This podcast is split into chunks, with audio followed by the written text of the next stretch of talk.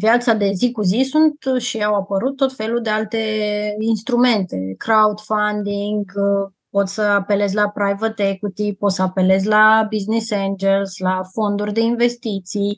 Uh, sunt multiple feluri în care poți să-ți crește baza de acționariat. De aceea intervin și alte elemente uh, pentru a te convinge să vii la bursă, și anume notorietatea, prestigiu, publicitatea pe care o capeți, uh, statutul poate în societate, implicarea și implicarea chiar și a angajaților și a tuturor partenerilor în uh, acționariat uh, și, nu în ultimul rând, o valoare în fiecare zi a companiei tale.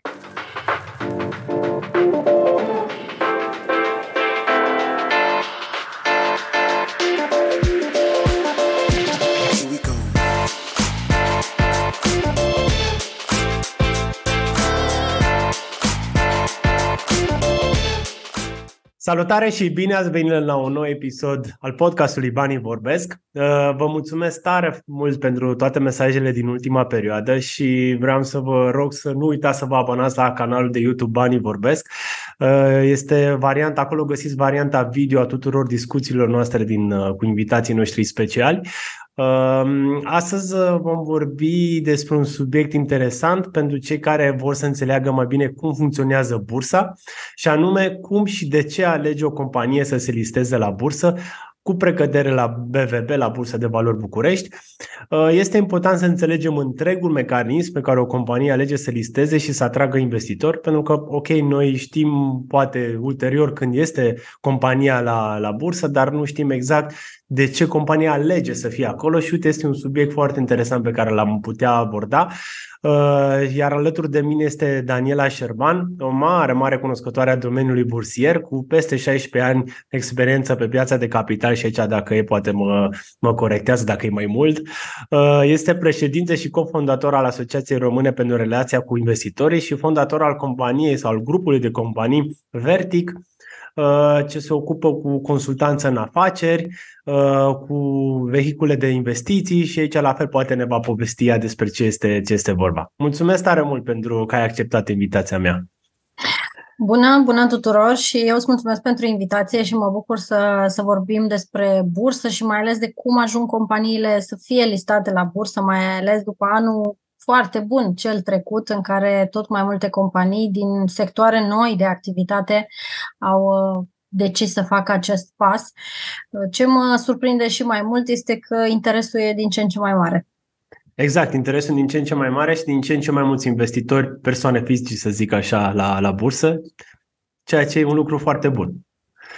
Dar înainte de toate aș vrea să te întreb despre ce face Asociația pentru Relații cu Investitorii la Bursă din România. Cu ce se ocupă mai, mai exact?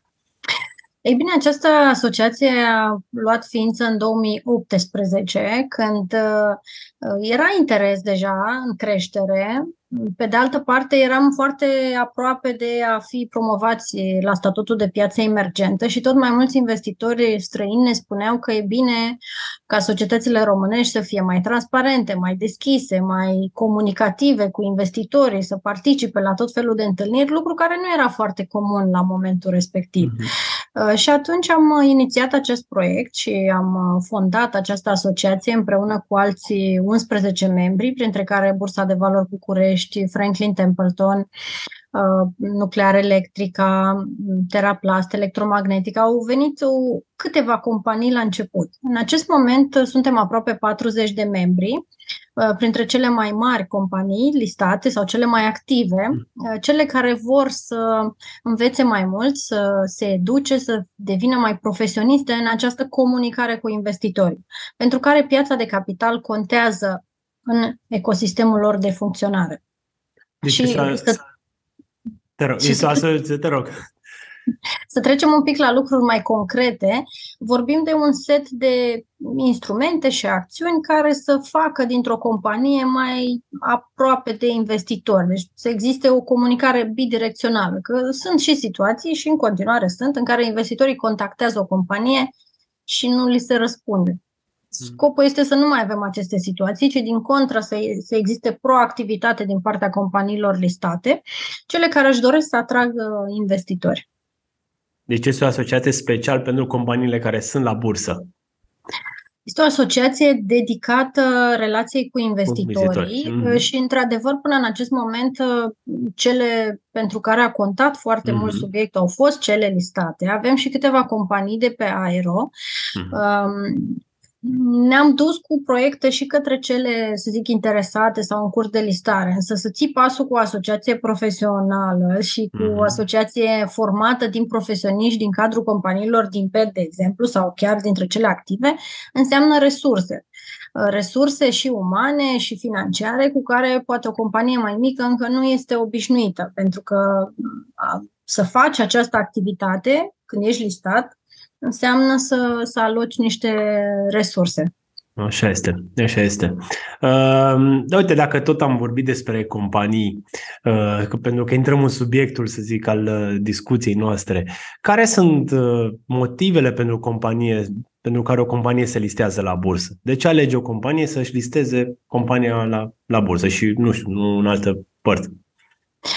În cărți, în orice carte de, de finanțe, primul rol al bursei este cel de finanțare și asta ne învață permanență teoria. Vii pentru că este un mecanism în care resursele care sunt suplimentare sau sunt nefolosite într-o economie, da, noi doi avem niște bani care dorm, pot fi implicați în niște proiecte ale unor companii prin care să se genereze valoare adăugată și o multiplicare a celor bani. Deci, pe de o parte, avem companii care spun, bun, vreau să cresc, dar nu mai pot să susțin eu ca fondator, vreau să mai aduc alți acționari lângă mine. Dar cei acționari să vină și cu bani. Și atunci ne găsește pe noi, care avem acei bani disponibili și ne întâlnim în acest mecanism care se numește bursă. Evident că în viața de zi cu zi sunt și au apărut tot felul de alte instrumente, crowdfunding, poți să apelezi la private equity, poți să apelezi la business angels, la fonduri de investiții. Uh, sunt multiple feluri în care poți să-ți crește baza de acționariat. De aceea intervin și alte elemente uh, pentru a te convinge să vii la bursă, și anume notorietatea, prestigiu, publicitatea pe care o capeți, uh, statutul poate în societate, implicarea și implicarea chiar și a angajaților și a tuturor partenerilor în uh, acționariat uh, și, nu în ultimul rând, o valoare în fiecare zi a companiei tale. Mhm. Practic o valoare justă de piață, atâta cât se poate ia la un moment dat, pentru că atunci când ești la bursă nu contează doar cifrele tale, dar ce se întâmplă și în jurul tău, și în piață, și în America. Uh, dar în orice caz ai o valoare, o evaluare a companiei tale în fiecare zi. Practic este un, un, un cumul de factori care, care ajută o companie să decide dacă bursa este pentru ea sau nu. Uh, și un al doilea aspect este ce se întâmplă după listarea la bursă. Pentru că mulți o privesc sau sunt situații când listarea la bursă e văzută așa ca un sfârșit. Nu, el este doar un început. Pentru că diferența între eșec și succes la bursă contează după Ce listare. Ok, ai făcut o tranzacție foarte bună, ai strâns banii, nu înseamnă că ai plecat și ai închis firma. Mm-hmm. Nu, tu de-abia de acum încolo uh, trebuie să arăți um, ce, ce, cum vei crește acea companie.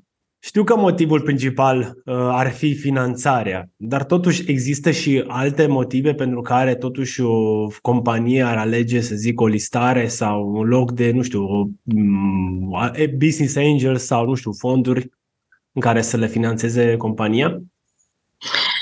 Realitatea românească ne arată că foarte multe companii au ales uh, bursa ca o modalitate de exit a unor acționari. Adică a crescut compania cu ajutorul unui număr de acționari, indiferent câți au fost aceștia, și la un moment dat unii dintre ei au vrut să vândă acele acțiuni. Din acționarii actuali nu voia mm. nimeni să mai cumpere acel pachet și atunci au zis, bine, hai să mergem către bursă și să listăm compania. Practic a fost o vânzare a unor acțiuni, nu o majorare de capital și o atragere de capital. Practic, bursa este un uh, mijloc și un instrument prin care uh, acțiunile se schimbă liber între acționari și, practic, dintr-o companie închisă, unde ai un număr fix sau un număr stabil de acționari vin pe o bursă, pe o piață unde în fiecare zi intră și ies numeroși acționari, persoane fizice, fizice sau juridice uh, și este un mijloc de a ați lichidiza averea, de aceea și mulți aleg bursa, da? pentru exact. că ai, ai parte de lichiditate. Exact, exact. Și care ar fi condițiile pentru pe care o companie trebuie să le respecte înainte să se listeze? Ce am observat în uh, România și la Bursa de Valori București este că avem companii și cu un milion de euro cifră de afaceri și cu mm. zeci și sute de milioane de euro. Deci ecartul este foarte mare. Uh, pe de altă parte, avem și lideri de sector, avem și companii în creștere. Unele dintre ele au fost și înființate la un an, un an jumătate, deja au făcut IPO sau și listat pe aero. Deci nu mai sunt condiții, sau nu sunt condiții foarte stricte. Orice companie care reușește să convingă uh, un număr de acționari semnificativ, fie să atragă finanțare, fie să-i cumpere acțiunile, poate fi listată la Bursa de Valori București, fie pe piața reglementată, pe piața principală, unde regulile sunt mai stricte și le menționez imediat care sunt, sau pe piața Aero, uh, o piață care a fost formată în urmă cu mai puțin de 10 ani, în urmarea unor reglementări europene care au permis uh, un acces mai simplificat la piață. Practic a fost o directivă a prospectului care a fost modificată și care a permis doar printr-un simplu memorandum, după un plasament privat, să poți să te listezi.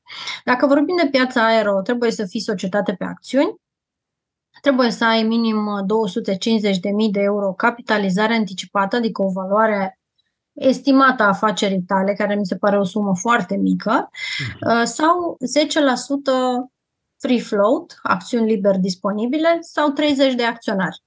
Ceea ce sunt niște, deci sunt niște condiții foarte ușor de atins.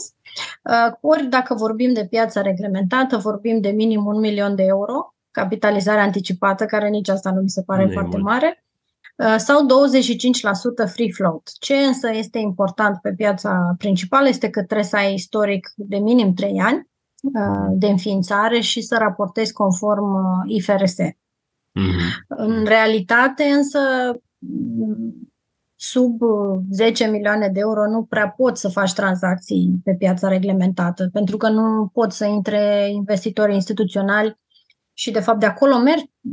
Acela e motivul pentru care tu mergi pe piața reglementată, ca să poți să mergi și către fonduri de pensii și către fonduri de investiții deși tehnic condițiile sunt uh, destul de flexibile, în piață nu poți merge totuși cu tranzacții foarte mici pe piața mare.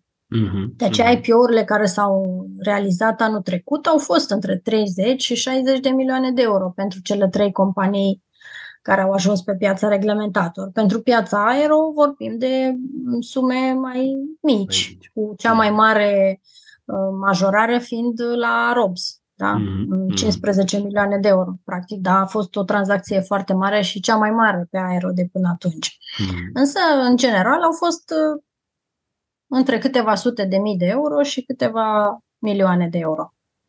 Uh, cum vezi piața aero că va crește în următoarea perioadă? Pentru că la început când s-a înființat piața aero nu prea a avut, să zic așa, un succes dintr-o dată. Chiar știu că prima companie chiar uh, a dat paliment sau ceva de genul, uh, dar acum a crescut, a explodat piața aero. Cum vezi că se va ajunge piața asta pe viitor?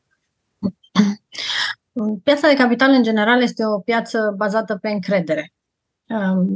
Toate piețele financiare așa funcționează. Companiile listate cer încrederea acționarilor, cer încrederea investitorilor și odată ce tu erodezi acea încredere, mm-hmm. poți să ajungi și la faliment sau insolvență sau depinde ce, ce lucruri faci. Mm-hmm. Nu există pădure fără uscători. Mm-hmm. Și la case mai mari se întâmplă lucrul ăsta ce era important în România este să existe o masă mult mai mare de companii care vin la bursă ca să putem noi, investitorii, să alegem în care să ne punem banii.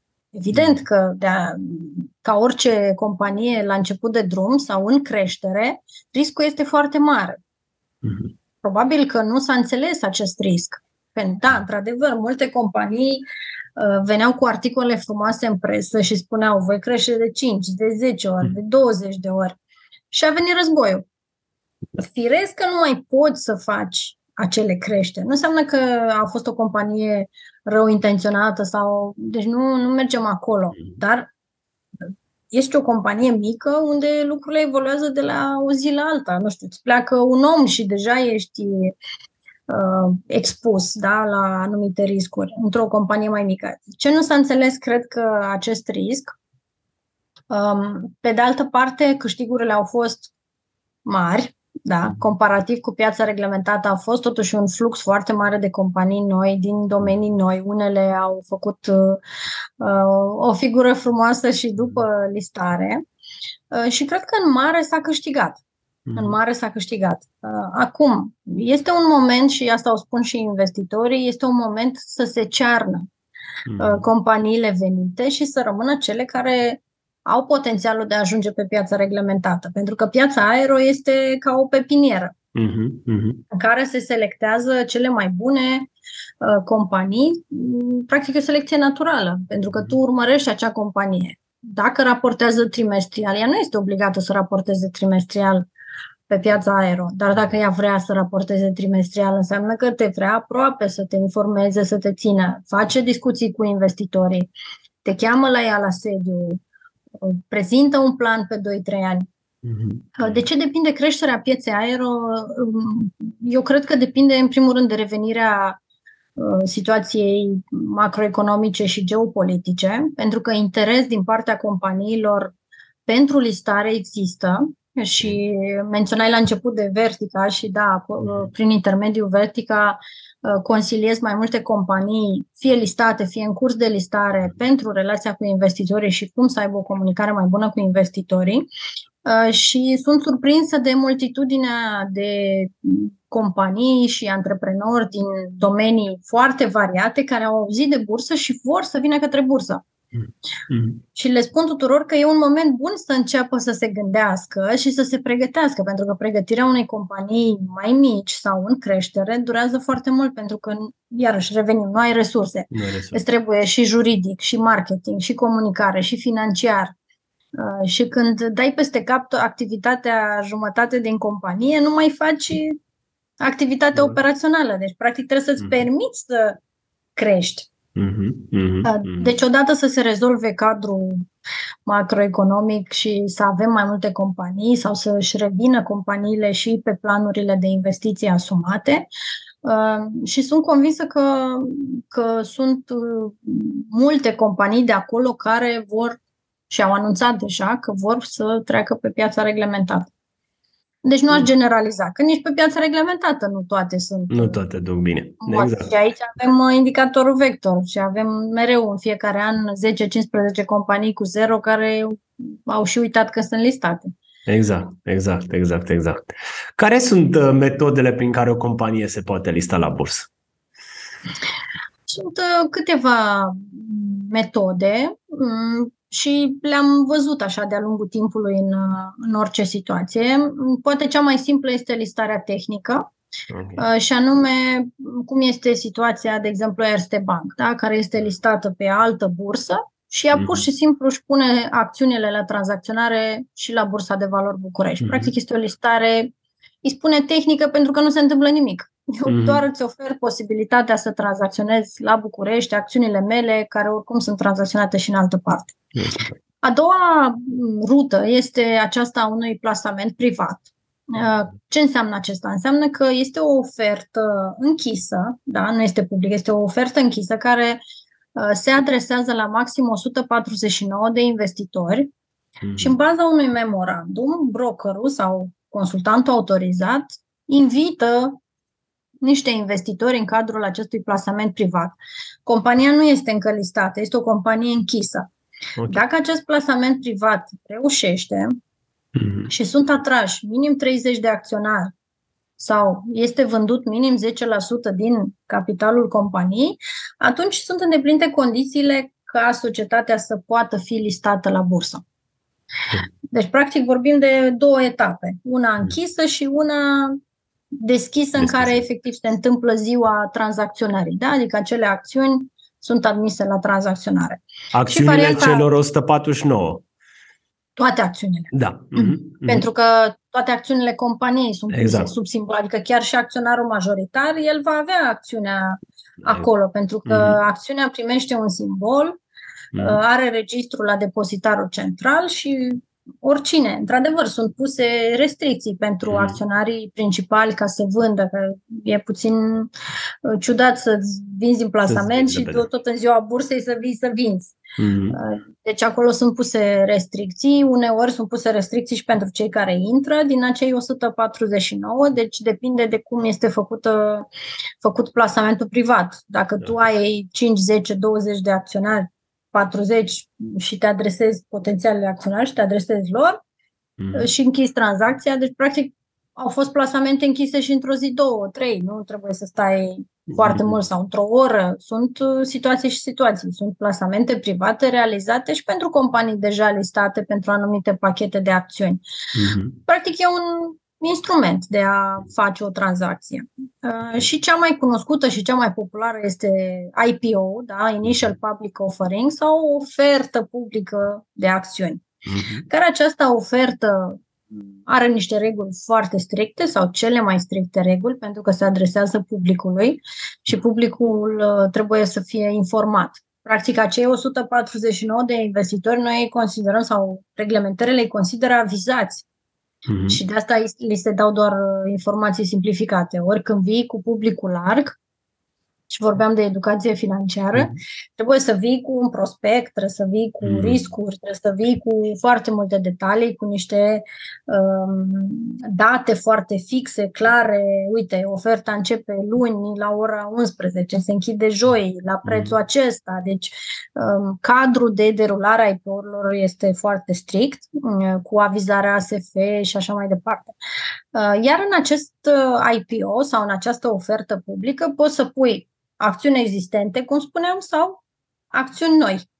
Okay. Și în funcție de mm, tipul de acțiuni pe care le pui la dispoziție, banii pot rămâne în companie dacă faci majorare de capital mm-hmm. și mhm. practic vii cu acțiuni noi sau pot să meargă către acționari existenți, cum spuneam, acel uh, exit, exit. în bursă. Mm.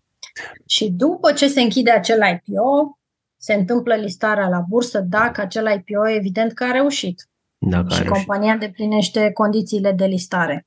Mm-hmm, mm-hmm. Cele mai multe în ultima perioadă ce au fost? Plasamente private sau IPO-uri? Anul acesta au fost mai puține, în general. Da, adică da. față de peste 20 anul trecut.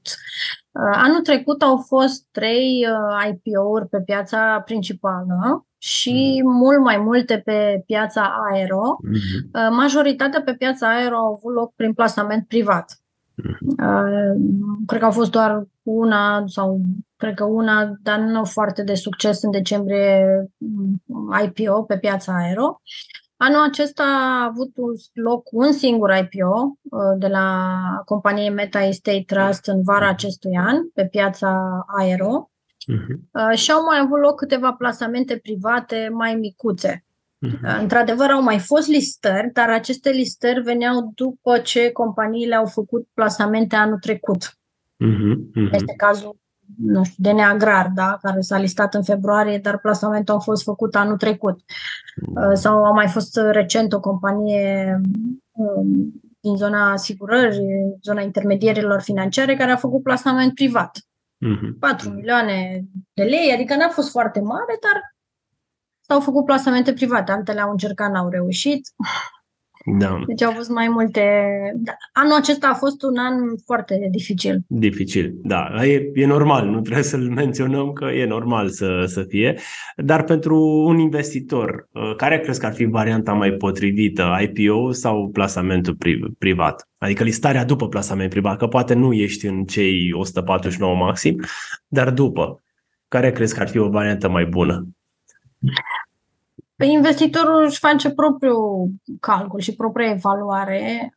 Nu aș putea să dau vreo consultanță în direcția asta sau să recomand. Depinde mm-hmm. de mhm. foarte, foarte multe. Realitatea e foarte complexă. Pot să pun exemplul meu, da? Că mm-hmm. am avut uh, posibilitatea să particip și în plasamente private și am ales să nu fac acest lucru. Mm-hmm. Am avut posibilitatea să particip în IPO-uri și am făcut acest lucru și am vândut în primele zile. Mm-hmm. Deci fiecare alege tehnica. Mie îmi place să mă convingă după listare. După listare. Da? Mm-hmm. Vreau să văd uh, că se țin de promisiuni, pentru că promisiunile sunt promisiuni, dar am uh, văzut și văd zi de zi foarte multe companii listate care, după ce se listează, încep să se pregătească mm-hmm. pentru a fi companie listată.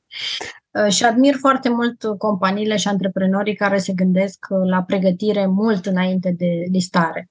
Mm. Da, într-adevăr, poate că pregătirea durează, nu știu, trei luni în cazul cel mai fericit, dar realitatea din teren îți arată că în trei luni de-abia semnezi niște contracte. Deci n-ai cum să fii pregătit pentru o listare care îți schimbă în totalitate uh, fluxul și bunul mers a companiei așa cum îl știai tu, da? Deci te scoate din zona de confort cu multă atenție, cu publicitate și poate multe companii n-au trecut prin asta. Uh, realist, cred că un an este un, este un termen uh, minim de pregătire okay serioasă, adică să poți să-ți asumi și intern și să-ți regândești procesele și să, um, să ajungi la performanță, de fapt. Adică când te listezi, deja tu ești performant în a raporta, în a fi transparent, în a comunica. Mm. Nu să-ți ia încă un an să ajungi să faci asta. Mm-hmm, mm-hmm. Așa este. Dar uite, din experiența ta, de ce crezi că anumite companii, în special cred că cele mai mici, dar nu, nu cred că nu contează în mărimea, după ce se întâmplă listarea prin diverse metode, prețul lor scad automat. Care ar fi, uite, mulți investitori se întreabă la chestia asta, de ce compania scade? Și sunt multe, multe cazuri în care scade acțiunea după. Uh-huh. Uh, situația în care prețul scade după um, ne arată că evaluarea mm. făcută înainte de listare a fost foarte optimistă. Pentru că prețul din piață este cel pe care investitorii și o piață liberă îl fac, da? îl formează. Asta știm noi despre prețuri, că este, prețul este format de cerere și ofertă. Prețul scade de cele mai multe ori pentru că oferta depășește cererea. Iar după listare, mm, ok, companiile strâng banii și se apucă de treabă. Mm-hmm. Da? Mm-hmm. Și poate uită să comunice și să creeze cerere nouă. Mm-hmm. Pentru că asta e cheia în relația cu investitorii. În permanență să-i ții ancorați pe cei actuali, pe acționarii actuali, pentru că tu nu vrei ca ei să vândă sau, ok, pot să vândă, că na, nu îi forțezi să nu vândă, dar să le placă atât de mult compania și să creadă atât de mult încât să nu vrea să vândă și în paralel să vii cu să generezi cerere nouă pentru acțiunea ta. Mm-hmm. Și managementul unei companii listate devine foarte uh, deschisă, foarte căutat, foarte în vizor și trebuie să integreze partea asta de comunicare în permanență. Ok, fac asta, trebuie să comunic. Fac, mai deschid un magazin, comunic. Îl închid, tot comunic. Mm-hmm. Uh, și practic de acolo se întâmplă aceste diferențe, plus că piața i-a ajutat foarte mult la evaluare pe antreprenori sau pe compania anul trecut. Da. Uh, și rămâneam surprinsă cum cu un singur articol în ziar deja plasamentul privat era subscris doar pentru că spunea că intenționez să mă listez la bursă, ori pentru că unii s-au fript, nu mai merge. Mm-hmm. Și, practic, următoarele companii care vor veni sau care vin vor fi mult mai studiate, mult mai analizate, mult mai uh, adânc uh, studiate, da, pe, pe previziuni, dar cum și-au bazat previziunile? Adică și piața s-a mai educat. Nu mai mm. sunt primele plasamente private când, ok, companie de IT, nu contează cine, nu cumpărăm. Companie de, nu contează ce companie e, noi le cumpărăm pe toate, că toate sigur o să crească. E, uite că s-a dovedit că nu toate sigur cresc. Unele cresc, altele nu. Și în, și în acest an avem o piață în scădere, dar totuși unele companii au reușit să fie pe plus. Pentru că au fost bine poziționate, pentru că au comunicat, pentru că au prezentat planuri de investiții, pentru că au obiective pe termen lung. Deci, soluția este să, să, practic să întărești încrederea și mi-amintesc și acum pentru că am asistat la ziua listării MedLife și a fost un IPO în care am participat. Uh, și, într-adevăr, s-a deschis piața la 9.45, da, și primele tranzacții, evident, au fost de vânzare, că mhm. unii care au cumpărat în IPO voiau să vândă. Să și vândă. când a început uh, Mihai Marcu să vorbească și a vorbit vreo jumătate de oră, foarte bine a vorbit, foarte frumos, uh, cu pasiune, înflăcărat, cu viziune de cum vrea să crească, de cum vede România. Deci, dacă ne uităm înapoi pe grafice, o să vezi că de la un anumit moment, da, de la 10 și un sfert, piața și-a revenit mm-hmm. pentru MedLife și a, practic a întors trendul, da? Mm-hmm. Uh, și, și țin minte că primele luni chiar au fost de creștere și drept dovadă, așa, uitându-ne în spate la ultimii 5 ani, da, MedLife chiar, chiar a mers foarte bine. Dar sunt și alte cazuri, precum Digi, care a scăzut după. Dacă, da. dacă e să o luăm din experiența pe bun, care am avut-o eu, să zic așa. Da. Am, cred că am fost, cred că am participat și la IPO Digi și cu siguranță, da, cel mai probabil și am văzut în primele zile atunci.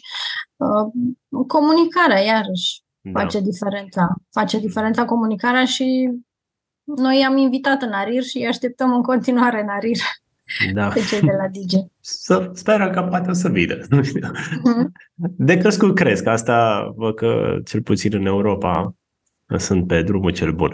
Uh, vreau să te întreb uh, ce acțiuni sau ce trebuie să facă o companie înainte să se listeze ce set birocratic de analize financiare sau nu știu, tot felul de lucruri de genul ăsta, ce trebuie ele să le parcurgă înainte de o listare?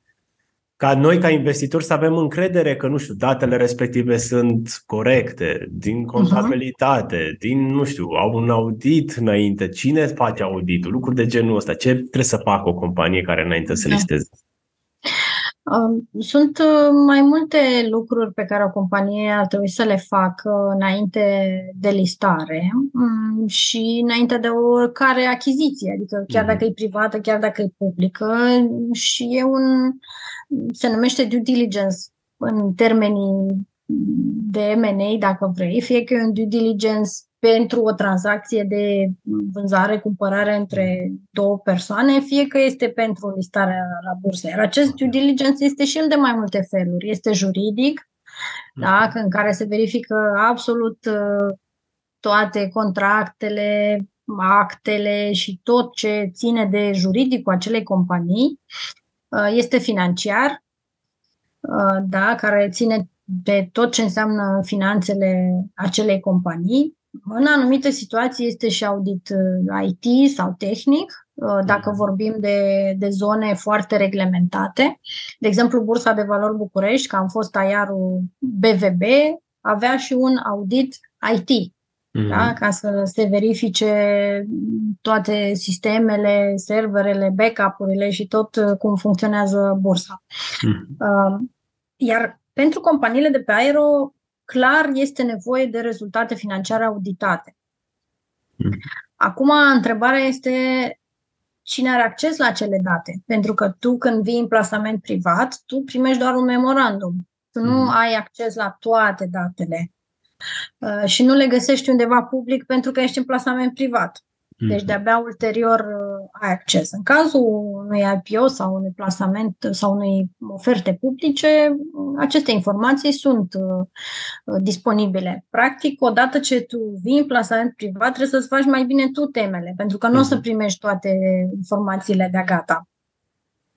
Um, ce mai facem noi pe zona asta de comunicare? Facem o evaluare a uh, imaginii, a, a tot ce înseamnă public despre această companie, cum se prezintă compania în fața publicului în acest moment, da? Și mhm. pornim de la website, ce scrie pe Google, ce declară fondatorii, uh, social media, poze, Uh, rezultate financiare. Deci tot ce este disponibil public despre o companie intră în, în vizorul nostru și ne uităm pentru că de unde ne luăm informațiile?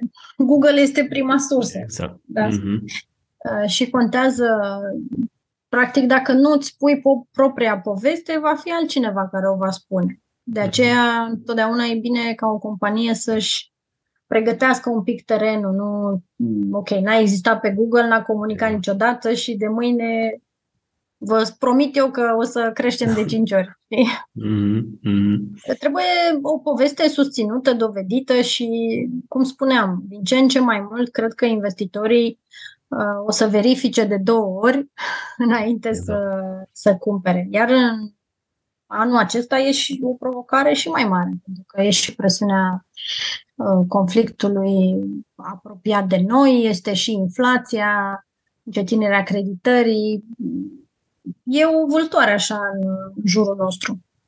Da, cred că se, cred că vor fi destul de puține, dacă oricum anul ăsta nu știu dacă o să mai fie listări, aici poate tu mă ajuți, dar și anul viitor cred că o să fie destul de puține. Și totuși, oricum, la început de an, nu, parcă se anunță să se listeze compania, să zic, de, pe care o așteptăm de, nu știu, mulți ani, Hidroelectrica. Ce părere ai? Crezi că se va lista până la urmă sau nu? Eu am o părere foarte bună despre hidroelectrica. Sunt și membri fondatori ARIR. Ah, okay. Deci avem în ARIR încă, încă de la înființare și au fost foarte preocupați de, de transparență, de comunicare, au participat la evenimente, la traininguri.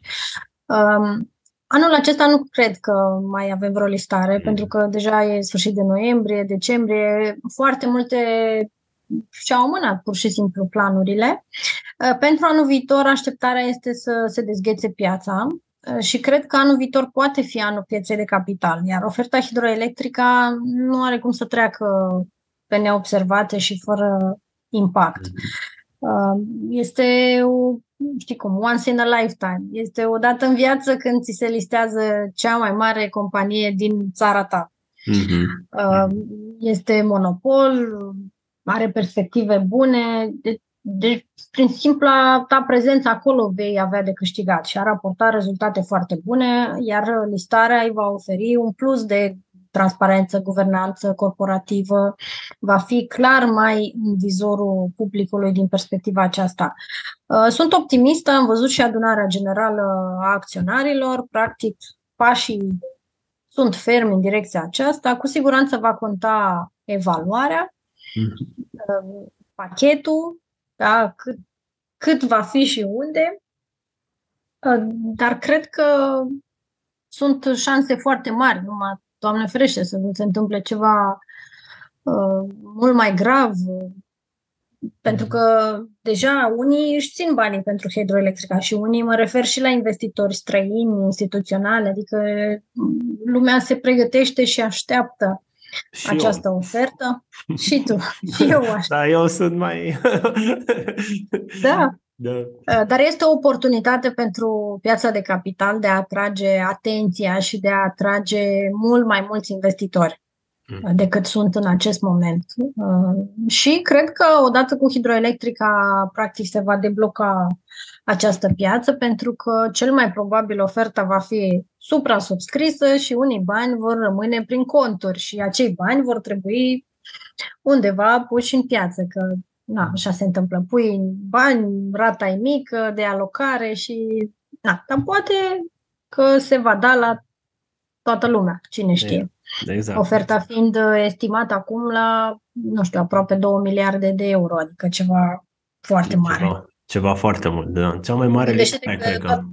Da, toată capitalizarea bursei e până în 20 de miliarde. Da, da, da, da. Yeah, yeah. Da, se așteaptă cum la începutul anului, din ce am înțeles eu așa niște știri. Acum, dacă tu ai alte informații. În PNRR, că de fapt de acolo plecăm, mm-hmm. în mhm. PNRR termenul este primul semestru. Ah, deci până... Anul viitor. Da. Deci, deci asta să zic este limitarea mm-hmm. din, din PNRR, unde este trecută listarea hidroelectrică la ah. Bursa de Valori București. Mhm. Am înțeles, am înțeles.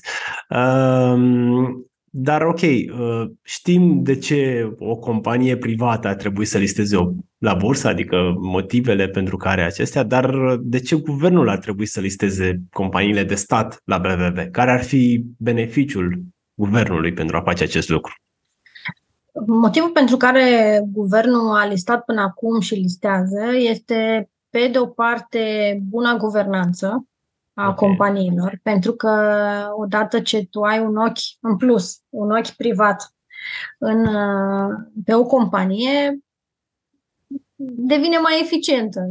Poate nu mai cheltuie atât cât cheltuia pe anumite servicii, poate reușește să se reorganizeze, poate este împinsă să propună și să facă investiții. Într-adevăr, companiile listate de stat au și acea obligație da, de a plăti 50% din uh, profitul net ca dividende. Uh, și în anii în care nu au fost bani în visterie, visteria statului, s-a mers cu chiar și cu procente mai mari, ceea ce le-a vitregit un pic de investiții.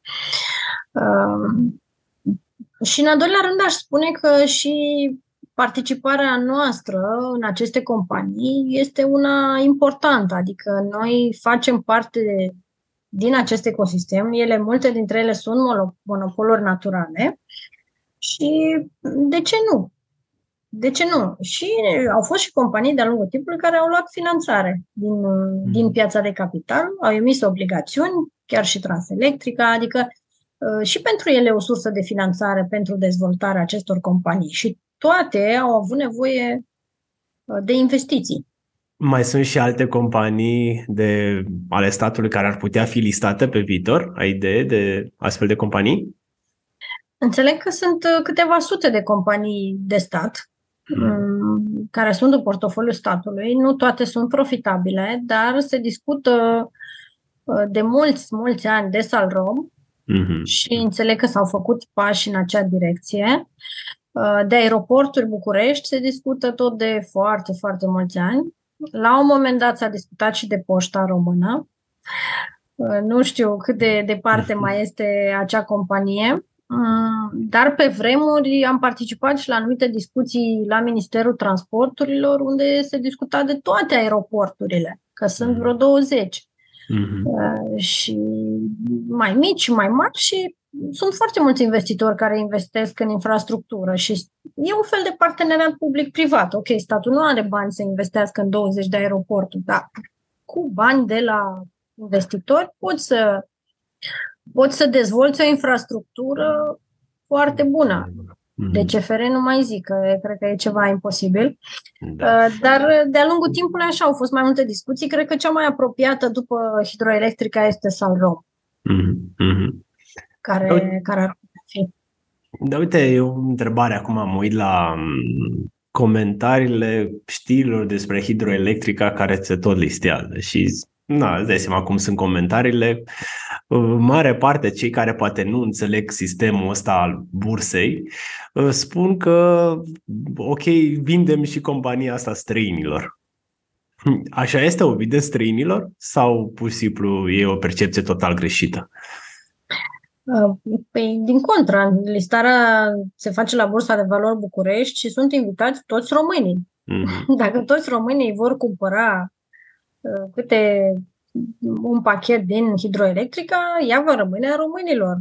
Dar nu cred că problema e că o vindem străinilor, pentru că noi nu o vindem, în primul rând, ci mhm. listăm o parte din ea, deci nu este o privatizare în sensul adevărat al cuvântului că am luat și am vândut-o mm. și a venit cineva și a cumpărat-o. Nu, deci toți românii sunt invitați să subscrie.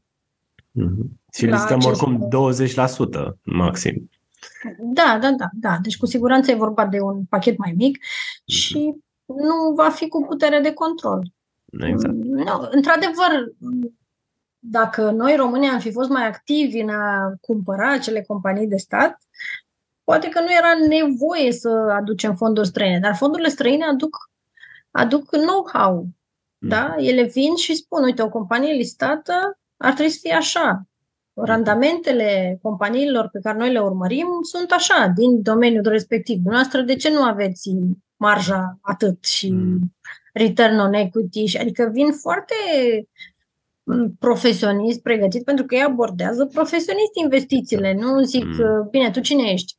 A, tu ești a cu tărică. A, ok, la tine nu ne uităm așa bine. Tu a cui ești? A, ok, la tine poate ne uităm un pic mai mult. Nu. Ce ești? Mm. Companie de energie, bun. Păi la energie trebuie să fie așa, marja atât, cifra de afaceri atât, creșterea atât, cât aveți anvelopa salarială? Atât? A, păi poate e prea mare, poate nu sunteți eficienți, ia. Mm-hmm. De unde mai, uh, mai faceți, știi? Adică ei chiar se implică, vin cu comentarii, scriu scrisori, participă la AGA. Deci da. comentează, nu, nu sunt pasivi. Mm-hmm. Și eu zic că românilor, așa, în general, le plac străinii. Nu știu de ce. în acest aspect nu, nu ne place. E, pentru că aici cred că și din faptul că au fost multe privatizări de la alte, com- alte companii, gen eu fiind din Brașov, știu anumite companii mari din Brașov care cumva au fost date pe mai nimic, să zic așa, și poate de acolo și chestia asta.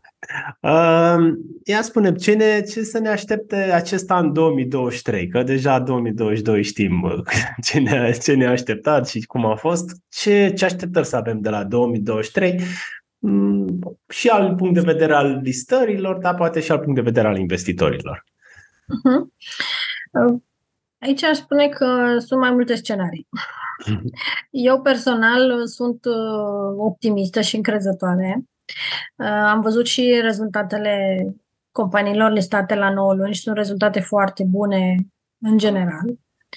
Um, suntem într-un alt context decât acum 10-15 ani, um, dar depindem de foarte mulți factori externi care în acest moment sunt, uh, sunt necunoscute. Uh, este o presiune și geopolitică, este o presiune pe resurse. Uh, chiar dacă sunt companii care vor să facă investiții, poate nu au toate componentele sau sunt amânate sau din diverse motive au pus pe hold investiții.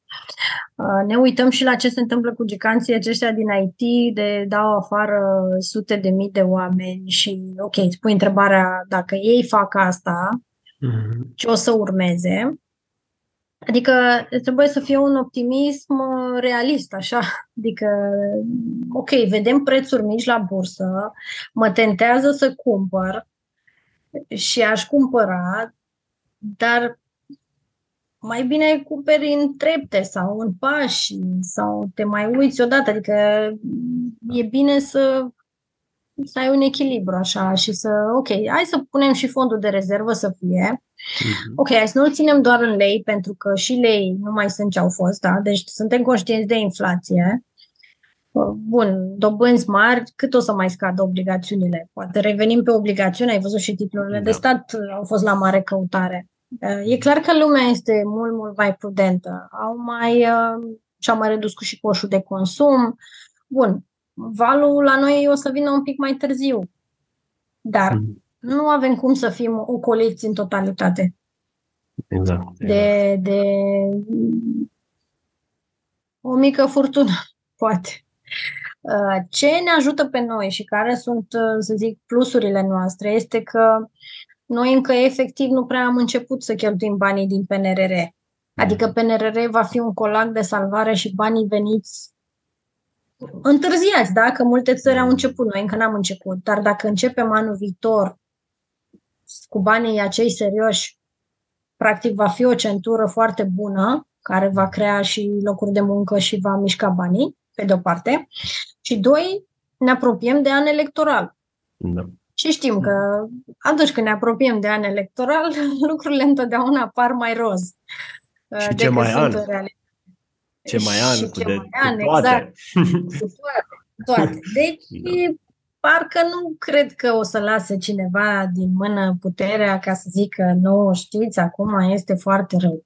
Mm-hmm. Adică România este totuși într-o poziție bună din, din aceste puncte de, adică nu din punct de vedere că vine anul electoral, dar din punct de vedere că suntem independenți energetic, că avem parteneriatul cu NATO, ne-am întărit baze și nu cred că se pune problema de securitate.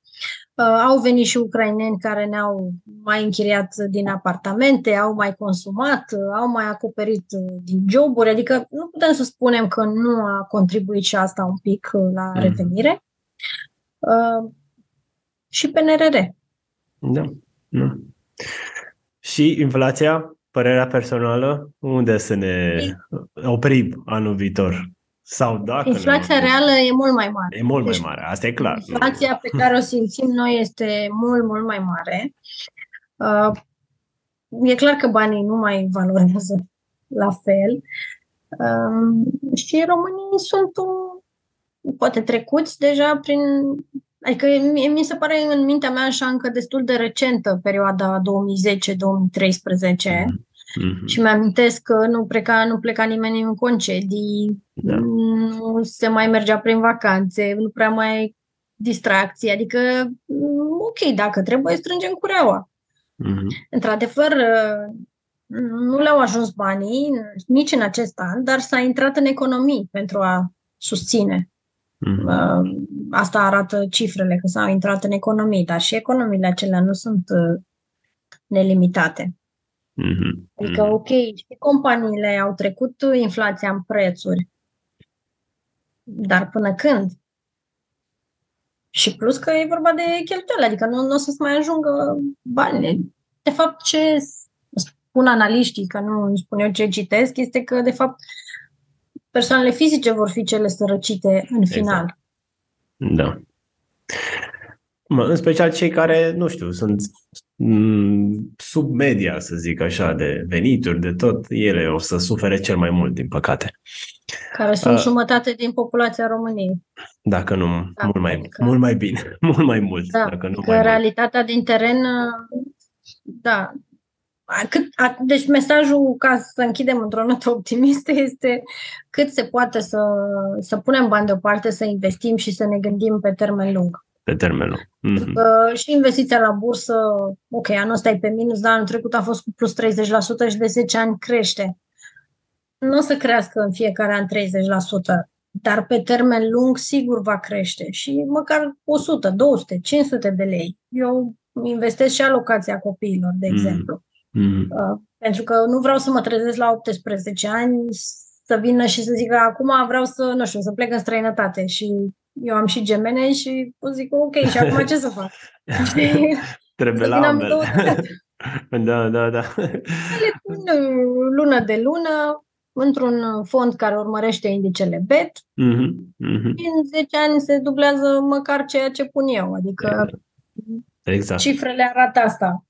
Un da. minim ce ar trebui să facă toți românii. Un minim nu trebuie neapărat, nu știu, să analizeze primul IPO care apare și să știe exact, doar să folosești, nu știu, și ETF-ul care este singurul ETF din România care e cea mai bună soluție pentru investitorii la început de drum, să zic așa. Uh-huh. Da, adică pasul spre o investiție este foarte important, pentru că odată ce l-ai făcut, începi inevitabil să te informezi și să urmărești această lume, mai trebuie un prieten, ai alte teme de, de, de discuție și de perspectivă. Și uh, uite, o glumă așa, ca să închidem, mă sunase o amică și zice, vai, m-a sunat o prietenă și mi-a spus că vrea să investească. Doamne, i-am spus că nu e sănătoasă. Cum adică să vrea să investească? Și am zis, da, foarte bine că face. Nu, dar nu pot să cred că vrea să facă asta. Zic, ba da, uh, Păi poți să-i dau numărul tău să te sune? Da, normal. Zic, da, mă, mă bucur pentru ea ca de ce, de ce îi se părea așa o, da. ceva nemai întâlnit și ceva extraterestru. Cum? Dar nu știu așa, nu. nu. Da, trebuie să facem bursa mai populară, mai populară. cu siguranță. Exact, exact. Și uite, suntem la, la final. Dacă ai un mesaj persoanelor sau investitorilor care vor să investească într-o companie care abia se listează, un ultim mesaj pentru, pentru ei. Uh, un ultim mesaj aș zice un prim mesaj, pentru că va fi o primă colaborare a lor cu piața sau da, cu acea companie.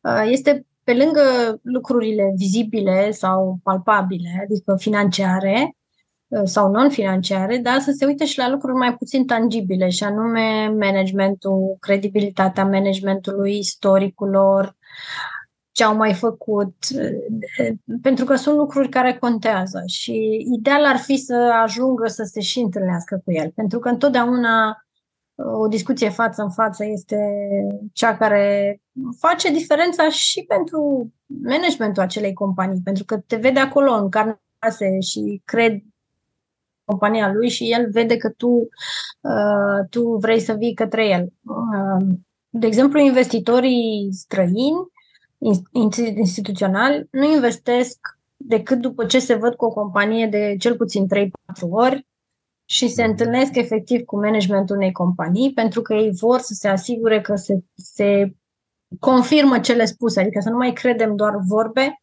să ne uităm puțin și la fapte și la uh, caracterul până la urmă a managementului acelei companii. Așa este. Mulțumesc tare mult, uh, Daniela, de timpul tău și, și că ți-ai făcut așa o discuție, timp pentru discuția noastră. Știu că ai foarte multe lucruri de făcut uh, și poate ne vedem cu alte ocazii, la alte episoade sezonul viitor. Cu siguranță și felicitări și ție pentru pasiunea cu care uh, faci acest proiect și să ne regăsim cu o comunitate tot mai um, bine informată în ale bursei. Exact. Exact. Exact. Mulțumesc. Numai bine.